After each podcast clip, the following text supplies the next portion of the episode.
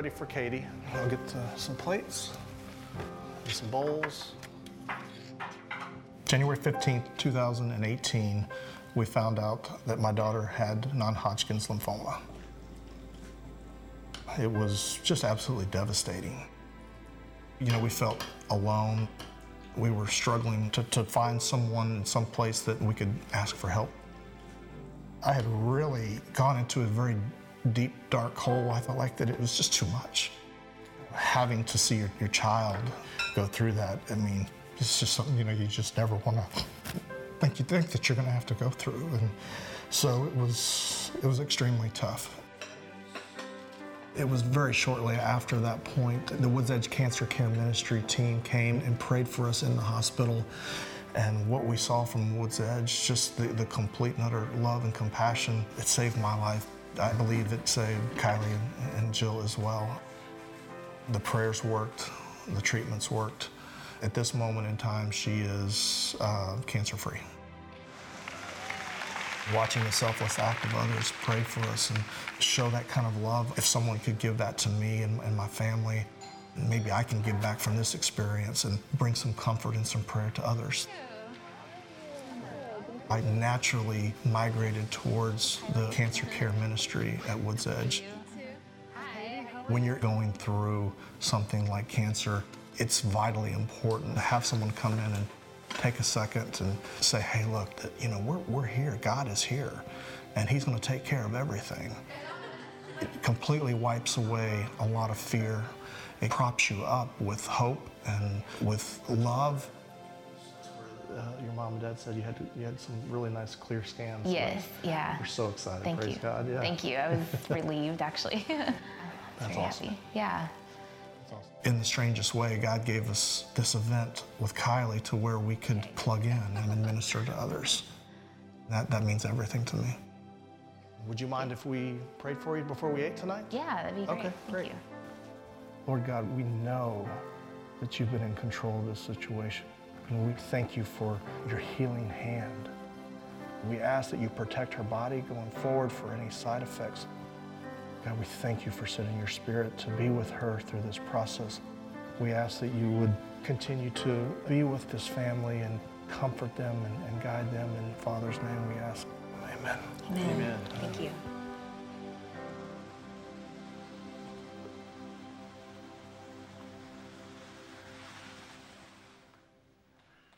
Great story. Great. by, by the way, uh, Mike, are you and Jill in the house, or Dan and Kathy, either one of you families? I've got to block out the light.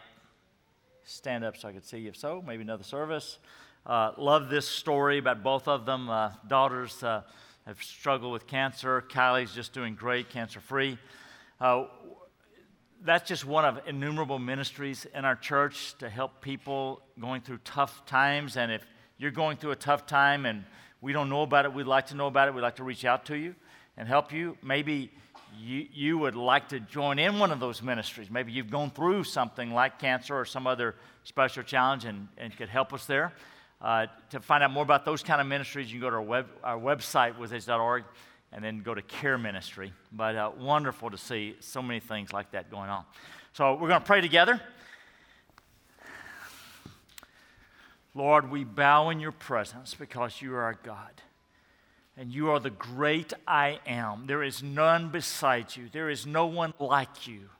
You are the sovereign, eternal, holy God of all glory. And Lord, you're our Father, you're our Papa, you're our shepherd, you're the good shepherd. You have loved us more than we could imagine. Lord, thank you for the blood of Jesus that washes our sins whiter than snow. Lord, we bless you this morning because you're God and you're good. Lord God, we want to pray for our fellow Christ honoring churches this weekend. Lord, we're praying for Waters Edge, our church plant down in the Houston area. Their pastor, Dwight Edwards, would you bless them and continue to put your hand upon them and encourage them? Lord God, our desire, our deep desire is to hear from you, to sense you, to, to, to Lord, for you to work in our lives in any way you choose. We need you. Church, let's pray together the Lord's Prayer. It's on the screens. Pray it full voice from all your heart. Pray with me now, please. Our Father in heaven, hallowed be your name. Your kingdom come, your will be done on earth as it is in heaven. Give us this day our daily bread, and forgive us our debts as we also have forgiven our debtors. And lead us not into temptation, but deliver us from evil. For yours is the kingdom and the power and the glory forever. Amen.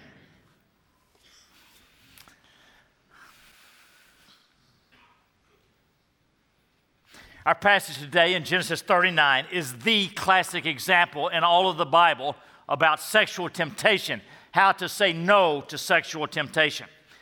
However, there is more to the passage than just sexual sin. In fact, sexual sin is not even the main part of the passage. It's, it's part of the passage, but not the whole of the passage, not even the main part of the passage. By the way, whenever you read the Bible, let me just encourage you always ask, what's the purpose of this passage?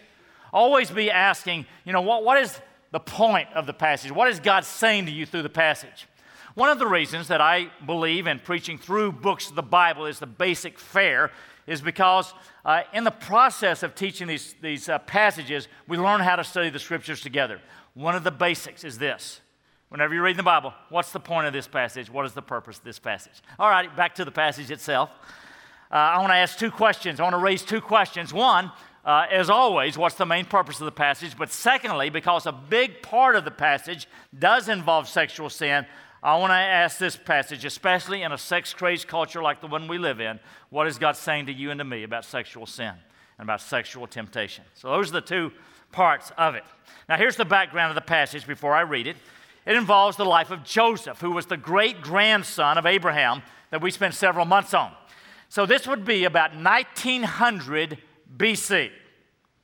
This is uh, modern, uh, the land that's uh, modern day Israel, ancient Israel, called Canaan at the time. That's where Joseph is. Now, you remember that, that Abraham was the, the first person in the new special people, God's people, the first Jew.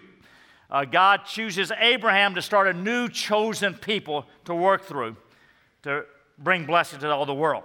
So, Abraham, uh, in his old age, he has a miraculous son, Isaac. Decades later, uh, Isaac and his wife actually struggle with infertility also, but after a long time, they have twin boys, Esau and Jacob. Now, Jacob would have 12 sons. They didn't struggle with infertility, they had 12 sons. And, uh, well, one of them did, one of his mothers did. Um, and one of those 12 sons was Joseph. So the 12 tribes of Israel came from Jacob. And one of those sons, his favorite son, unfortunately, he had a favorite son, was Joseph. Now, Joseph getting this special favor treatment by his dad, his other brothers understandably resented it. And they did the unthinkable. When Joseph is a teenager, they sell him into slavery, into a passing trading caravan on its way to Egypt. And they sell their own brother, their younger brother, as a slave. By the way, those of you who have a heart for human trafficking, which is a great that, that you do, uh, this is not a new problem. We can go back as far as Genesis 39 in the Bible. Joseph was trafficked. All righty, with all of that as a background, we're going to see how Joseph responds to being sold into slavery, sent to Egypt, and we're going to see, even more importantly, how God responds to all of this. Would you stand with me, please, as I read our passage, Genesis 39. So if you've got a Bible, if you've got a smartphone, you've got an iPad, or look on the screens, Genesis 39. Now Joseph had been brought down to Egypt, and Potiphar, an officer of Pharaoh, the captain of the guard, an Egyptian, had, brought, had bought him from the Ishmaelites who had brought him down there. The Lord was with Joseph, and he became a successful man, and he was in the house of his Egyptian master. His master saw that the Lord was with him, and that the Lord caused all that he did to succeed in his hands. So Joseph found favor in his sight and attended him, and he made him overseer of his house and put him in charge of all that he had. From the time that he had made him overseer in his house, and over all that he had, the Lord blessed the Egyptian's house for Joseph's sake. The blessing of the Lord was on all that he had in house and in field. So he left all that he had in Joseph's charge, and because of him, he had no concern about anything but the food he ate. Now, Joseph was handsome in form and appearance. And after a time, his master's wife cast her eyes on Joseph and said, Lie with me. But he refused and said to his master's wife, Behold, because of me, my master has no concern about anything in the house, and he has put everything that he has in my charge. He is not greater in this house than I am, nor has he kept back anything from me except you because you are his wife. How then can I do this great wickedness and sin against God? And as she spoke to Joseph day after day, he would not listen to her, to lie beside her, or to be with her. But one day, when he went into the house to do his work, and none of the men of the house was there in the house, she caught him by his garment, saying, Lie with me. But he kept his garment, in, but he left his garment in her hand, and fled and got out of the house. And as soon as she saw that he had left his garment in her hand and had fled out of the house, she called to the men of her household and said to them, See, he has brought among us a Hebrew to laugh at us. He came in to me to lie with me, and I cried out with a loud voice. And as soon as he heard that I lifted up my voice and cried out, he left his garment beside me and fled and got out of the house. Then she laid up his garment by, by her until his master came home. And she told him the same story, saying, The Hebrew servant whom you have brought among us came in to me to laugh at me. But as soon as I lifted up my voice and cried, he left his garment beside me and fled out of the house. As soon as his master heard the words that his wife spoke, spoken to him, spoke to him, this is the way your servant treated me, his anger was kindled. And Joseph's master took him and put him into the prison, the place where the king's prisoners were confined, and he was there in prison. But the Lord was with Joseph and showed him steadfast love and gave him favor in the sight of the keeper of the prison. And the keeper of the prison put Joseph in charge of all of the prisoners who were in the prison. Whatever was done there, he was the one who did it. The keeper of the prison paid no attention to anything that was in Joseph's charge because the Lord was with him. And whatever he did, the Lord made it succeed. This is God's holy word. Please be seated. Thank you for your patience and uh, letting me read a whole chapter. I don't normally do that, but this week I just couldn't decide what to leave out, and I wanted to include it all. Um, the flow of the passage, the first paragraph underscores one central truth God was with Joseph. That middle section, those middle two paragraphs, is a case study, an example of the sexual temptation. And then the third paragraph, the final paragraph, goes back to that first theme. The Lord was with Joseph. And so the first paragraph and the final paragraph, and they're both so emphatic. In fact, the first paragraph, no less than five times is it stated. Get this emphasis. Verse 2, the Lord was with Joseph. Verse 3, the Lord was with him. Verse 3, the Lord caused all that he did to succeed. Verse 5, the Lord blessed the Egyptian's house for Joseph's sake. Verse 5, the blessing of the Lord was on all that he had. How could that be more emphatic? God was with Joseph. And then when you get to the five, final paragraph, it is just as emphatic five more times. 21, the Lord was with Joseph. Verse, verse 21 the Lord showed him steadfast love. Verse 21 the Lord gave him favor. Verse 23 the Lord was with him. Verse 23 whatever he did, the Lord made it succeed. By the way, one of the ways that the Bible languages emphasize a point is repetition. If there's something repeated twice, pay attention. Five times, twice, very emphatic. Now, keep in mind that the, the main point of this passage is that God is with Joseph. Now, those middle two paragraphs on sexual temptation are very important, especially in a day and age that we live with so much rampant sexuality and a sex crazed culture, and we'll get there. But the focus of the passage, emphatically, is the way God is with Joseph. Now, here's something interesting about that. Okay, God is with Joseph so strongly, but Joseph has been sold by his own brothers as a human slave and taken a thousand miles away to a strange people. He knows no one, a strange language. He doesn't understand the language. He's put in the, the house of this powerful official. I mean, the Lord was with him. Listen, very important to understand that God being with you does not mean He's going to make you exempt from suffering. And so much um, misunderstanding of, of, what the gospel involves, what Christianity involves, uh, stumbles over this point. So many times we're going through some tough things, and, and we, we might wonder, where's God? God, how could you do this? Where's God? God is right there. And the promise of the Bible is not that He will protect you from pain and suffering. That's part of a fallen world. The promise of the Bible is that God will be with you through the suffering and see you through it. And much more than that, the promise of the Bible is that God will not only see you through that suffering, but He will take that suffering, He will take the evil that others did to you and meant to you, and He will bring good out of it for you. That is the promise of the Bible. It's amazing. The Bible says that God, for those who love God, for those who called to his purpose, he, he, he will work all things together for good. Now, think about that. Okay, just think about the problem that you're going through right now. Now, sometimes some of you think I'm the only one. Uh, you know, just uh, let me tell you, I'm your pastor. I've been doing this for a long time. Every one of you've got a problem right now.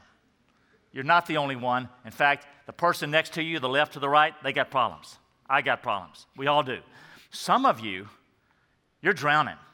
I mean, you, you don't know if you're going to survive it. At times it gets so bad. But listen, that never means that God has abandoned you. It means that God is at work in your life for good. He's doing good. The end of the Gen- book of Genesis, Joseph will say to his brothers who sold him into slavery, You meant it for evil. It was evil. But God meant it for good. Good. He's going to bring good out of it. Okay, Joseph doesn't know how God's going to do that. Does Joseph have any idea that after this event, he's going to end up in prison for 13 years? I mean, some of you have been in prison. Uh, I love having ex prisoners come to Woods Edge. Um, 13 years unjustly in prison? He has no idea what God is doing, that He's going to put him in prison, and one day He's going to interpret Pharaoh's dream, and He's going to become the prime minister of the most powerful country on the face of the earth and rescue the rest of his clan out of a famine period. He had no idea these things. Right now, whatever problem you're going through, whatever suffering you're going through, right now, God is at work if you belong to Jesus. He is going to bring good, He's going to redeem it. And you probably won't know all, all that He's going to do until you get to heaven. Now, just think about the mental disease that I tell you about from time to time. I had no idea what all God's doing and still don't. I can see some good things, but when I get to heaven, I'm going to say God was faithful every step of the way. Now, think about those two families in the video uh, Dan and Kathy, their daughter um, Katie. Uh, the one still in the midst of the battle, and we pray for her on Wednesday nights. And, and then there's Mike. I mean, Mike and Jill. Can you imagine a 14 year old daughter gets diagnosed with cancer? I mean, how big is that? They don't know what all God is doing in this situation, but when they get to heaven, they're going to see God was faithful every step of the way. God was with them. God is with you. God is with you. All right, let's go back to Bible study. Here's one of the things to, to think about when you're studying the Bible. Always think about the first readers. What was God saying to the first readers? Now, who were the first readers of the book of Genesis? Who was it written to? Well, you see at the end of Deuteronomy, that Moses wrote the first five books of the Bible. So this would be 1400 BC. This would be 400 years after Joseph, 500 years after Joseph. God inspires Moses to write the account, and highly selected account, just certain stories. Why does he include this one? Because those Israelites were making their way between slavery in Egypt and the promised land, 40 years, tough years in the wilderness, and, and all their suffering, they needed to know God will be with his people and he will see you through. God will be with you. God will be with you. But you don't ever lose sight of the fact that it's not just written to the first readers, it's written to you and me. And it is not a history story. It is a life lesson for us to obey and claim and transform our lives. And you and I this morning, we see Joseph. Now, okay, God's speaking to me. Whatever I'm going through right now, the Lord is with me. He's with me. His hand is on me. Isn't that what the Bible says? Isn't that what Psalm 23 3 says? David, who lost three kids, who, who was you know, unjustly treated by Saul and all kind of suffering, didn't he say in Psalm 23 3 that even though I walk through the valley of the shadow of death, I will fear no evil, for you are with me? Christian, how could we say, Where is God? He is right there with you. Now, my, my grandchild is scared and she grabs my hand, she's okay. She's all right. She's no longer scared. Got me right there. I'm right there with her. If I grab God's hand, I know He's right there with me, I can be okay. Grab His hand, whatever you're going through. Grab it. He's right there. Jesus in the New Testament underscores the same point, Matthew 28 20. I will be with you always. In case you don't get it, to the end of the age. I will be with you always. If you belong to Jesus Christ, you can never be apart from the Lord Jesus Christ, more real than any physical person right by you. In you, in front of you, behind you, above you, below you, eh, right there. In fact, Hebrews 11, 5, 13, 5 says, I will never leave you nor forsake you. Now, this is the theme of the Bible over and over. And if Joseph could trust God when he didn't understand what was going on, Christian, we can trust God. Joseph didn't even have a Bible. He was written 500, the Bible was written 500, started being written 500 years after him. I not only have Genesis through Deuteronomy, I've got the book of Psalms. I got Psalm 23. I got the prophets. I got the Gospels. I got the book of Romans and the shed blood of Jesus that has covered all of my sin. I've got the cross and the Spirit of God inside me. If Joseph can trust God, Christian, you and I can trust God in our suffering. Can we not? We're not going to be practical atheists, acting as if we don't believe in God at all. We're going to trust Him. We're going to grab His hand and we're going to trust Him. All right, the point of our passage First five verses, last five verses, five times each. I don't know what that means. means means don't miss this point. That's what it means. All righty. Point of the passage. In our suffering, I will be with you. I will be with you. Hear it, hear it. Hear God's voice. By the way, we got a great tech team. They'll get that turned off real soon. Pressure. All right. Now, the, that's the main point. But there are these two central paragraphs, and, and they kind of get our attention in verse 6 when it says, Now Joseph was handsome in form and appearance. Now, keep in mind, Potiphar is like the head of the Egyptian KGB.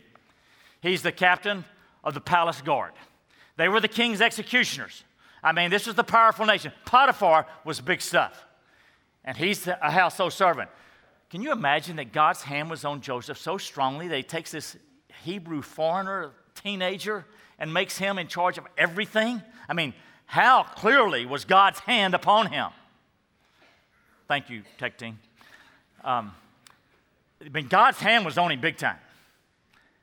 Uh, just because he's suffering doesn't mean God's hand's not on him. Just because you're suffering doesn't mean God's hand's not on you. God's at work, bringing good. All righty.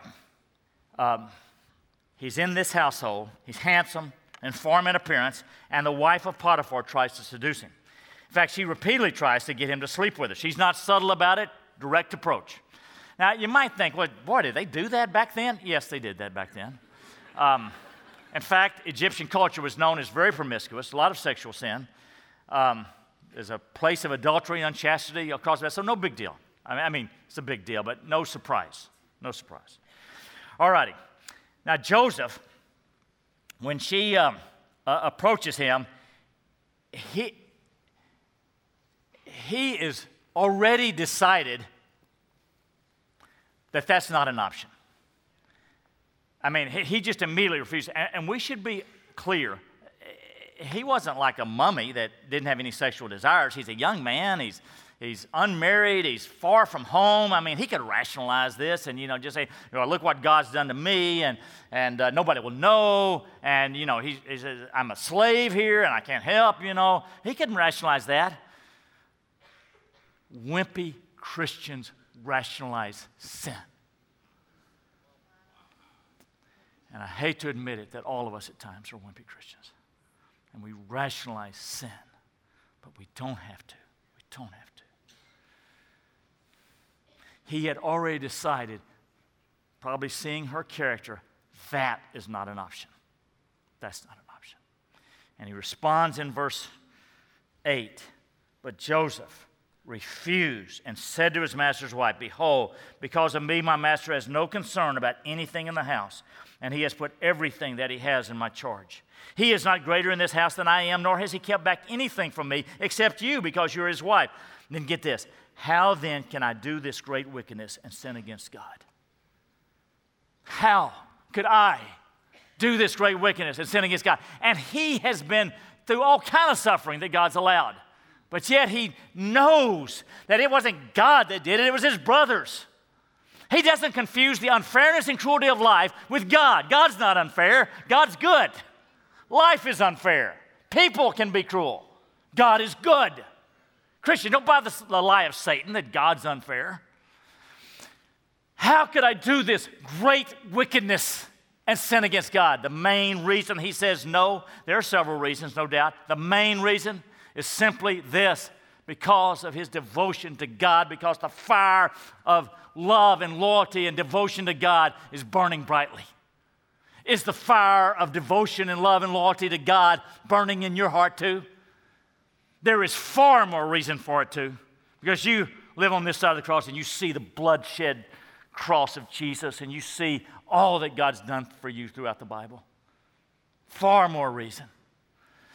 Okay, church we live in a, a sin ridden, sex ridden, sin ridden world.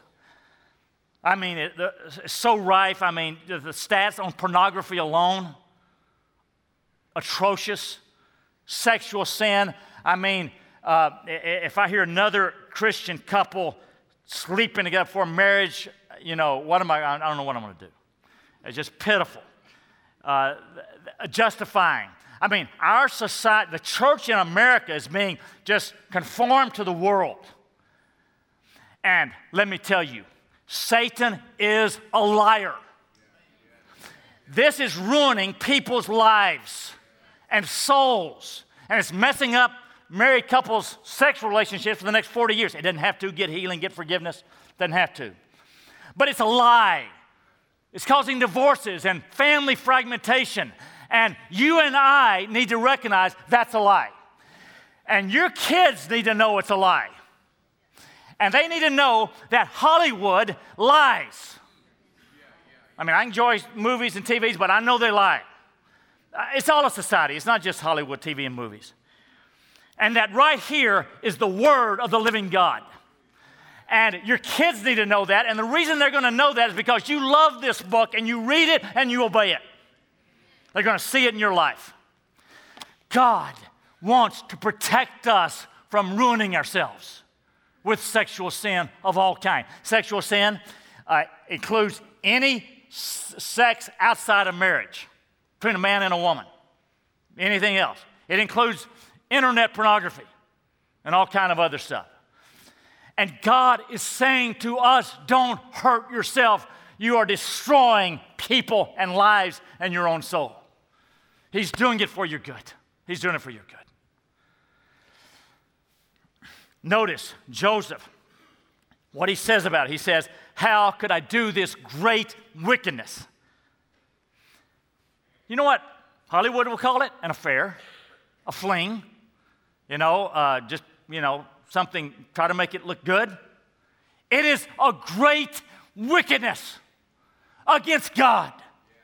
Every time you and I sin against God, including sexual sin, every time you and I sin, including sexual sin, but any other kind of sin, it's like you're shaking your fist at God.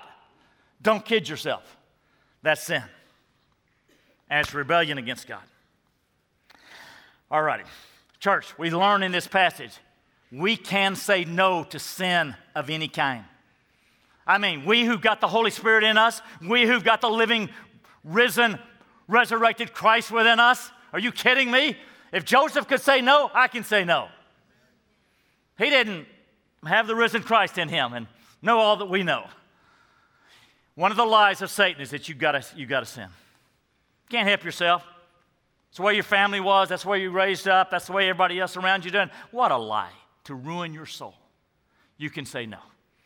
By God's power, by God's grace, because Jesus Christ has forgiven us of all our sin and every one of us. We got sin. Nobody's pointing fingers at anybody here. We've all sinned, but the blood of Jesus has washed my sin whiter than snow. And He's in me, and I want to obey Him because of His great love for salvation for me. That's why. That's why. Because He's accepted me and He loves me. We can't say no. 1 Corinthians 10 13. No temptation has overtaken you, but such as is common to man. You're not the only one, it's common. And God is faithful who would not allow you to be t- tempted beyond what you are able, but with the temptation will provide the way of escape also that you may be able to endure it. You can say no to sin. You can. Don't listen to Satan's lie out to ruin you and your family and your loved ones. All righty. Potiphar's wife uh, makes this uh, sexual uh, uh, uh overture. And she can't believe he says no. I mean, he's just a slave. He's just a you know young guy. And, so she keeps persisting. Verse 10 And as she spoke to Joseph day after day, he would not listen to her, to lie beside her, or to be with her. Church, don't listen to the lies of Satan. Don't play around with sin. Don't mess around. Don't toy with it. You know, notice that the text says he wouldn't listen to her or even be with her. I, I mean, he was a slave, so he couldn't, you know, take himself out of the house and go to another, be a slave in another house. He couldn't do that, but he could avoid her, and that's what he did. He said he, he, he, he did his best to avoid her. When it comes to sin and vulnerabilities, don't put yourself in vulnerable situations. Get out of there. And she comes to him and, and uh, grabs him one day, and, and he just flees. You know what 1 Corinthians 6.18 says about sexual sin? It says, flee immorality. Just flee. Just get out of there. There's a time to get out of there. And that's what he did. Avoid tempting situations. All righty, verse 11. No, we already did that one. All right. Okay, Joseph obeys the Lord, says no steadfastly. What happens to him? Well, he's thrown in prison. It wasn't a bribe. You obey God and He will bless you. No, I will obey God no matter what because He's good, because of a blood stained cross, because it is best for my soul. God's always good. I will obey God no matter what. He had 13 more years of imprisonment, but God was at work. He was at work bringing good, just as He's at work in your life and in my life. And the pains that we're going through, He's at work. C.S. Lewis put it best, perhaps God whispers to us in our pleasures, He speaks to us in our conscience, but shouts in our pain. It is His megaphone to rouse the deaf world. Listen up. What's God saying to you these days in your sufferings and in your challenges? All righty, the final paragraph goes right back to that, that, first paragraph and underscores, even though he's in prison, you know, he got unjustly put, back. he didn't do anything wrong, everything right. He was loyal to his master. He gets thrown in prison. By the way, uh, if we had more time to unpack this, Potiphar knew that his wife was lying, knew couldn't trust her. He would have had him executed. I mean, he was like, you know, bad news. But he, he knew better. He puts him in prison, had to get rid of him. And uh, the emphasis, those last five sentences. Again, God is with Joseph. He blesses Joseph. His favor is on Joseph. And, and, can you believe that the prison official makes Joseph in charge of all the other prisoners and everything in the prison, God's hand was on him. Now, this is what I think of. Joseph might have been a brilliant, gifted person and was great with words. He might have had a lot of gifts, but the text doesn't say a word about that. He didn't, he wasn't put at the top of Potiphar's house and the top of the prison because he was just so, uh, that, that gum brilliant. It was because God's hand was on him. Now, look, I love pastoring here in the Woodlands area, Spring Woodlands area, and there's lots of gifted, smart people out here. A lot of you make a lot of money. Never get the wrong impression that's because you're so smart. It ain't. It's because God has been good to you. And besides, even if God has used your smartness or something, um, where'd that come from? 1 Corinthians 4 7, Paul says, What do you have that you have not received? That to be about a zero. I did not create me one thing. If there's anything good in your life, it is a gift of God. Why wouldn't we want to obey Him with our whole life? Why wouldn't we? Because every good thing I've ever experienced or will experience is a gift of my God. Why wouldn't I? All right, church, what have we seen this morning? First of all, we've seen that middle section about sexual temptation. We've seen that we can say no. We've seen that, um, that um, call it what it is. It's not a fair, it's a, it's a great wickedness against God. Pre-decide, that's out. And I'm talking about internet pornography too. And any other sin. I'm talking about uh, if, if you always are losing your temper with your kids, you can say no to that. By the power of the risen Christ, you can say no to gossip, anger, unforgiveness, sexual sin, any other sin. You can. Do it. And it is for your good. And it is because of your devotion to Jesus that we want to. Not to earn favor, but because He's already put His favor upon us. We want to please Him. We want to please Him. And then here's the big thing first and last paragraphs emphatically is that whatever we're going through now, whatever pain, whatever problem, whatever suffering that you're going through, God is at work in your life for good. He's going to bring good. And He is right there with you. The Lord was with Joseph, and the Lord is with you. Stand with me, please.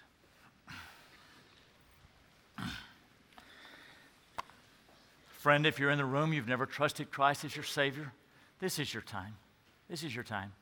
Let me tell you, uh, you wouldn't come to a room like this that teaches the Bible and has God present if it wasn't that God was drawing you. And, and I'd encourage you, don't put it off any longer. Just get found. I mean, just go ahead and let go. Receive Him. Jesus, I need a Savior.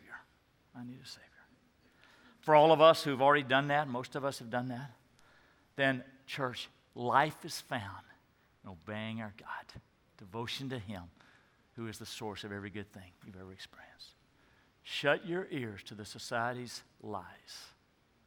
Follow God's voice right here. Lord, bless these, your people. Lord, protect us.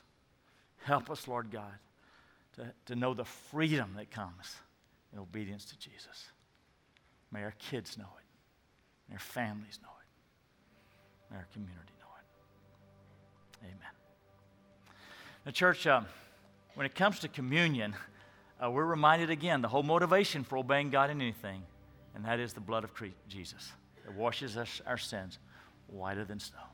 What can wash your sins away? Nothing but the blood of Jesus. So make your way to a communion table.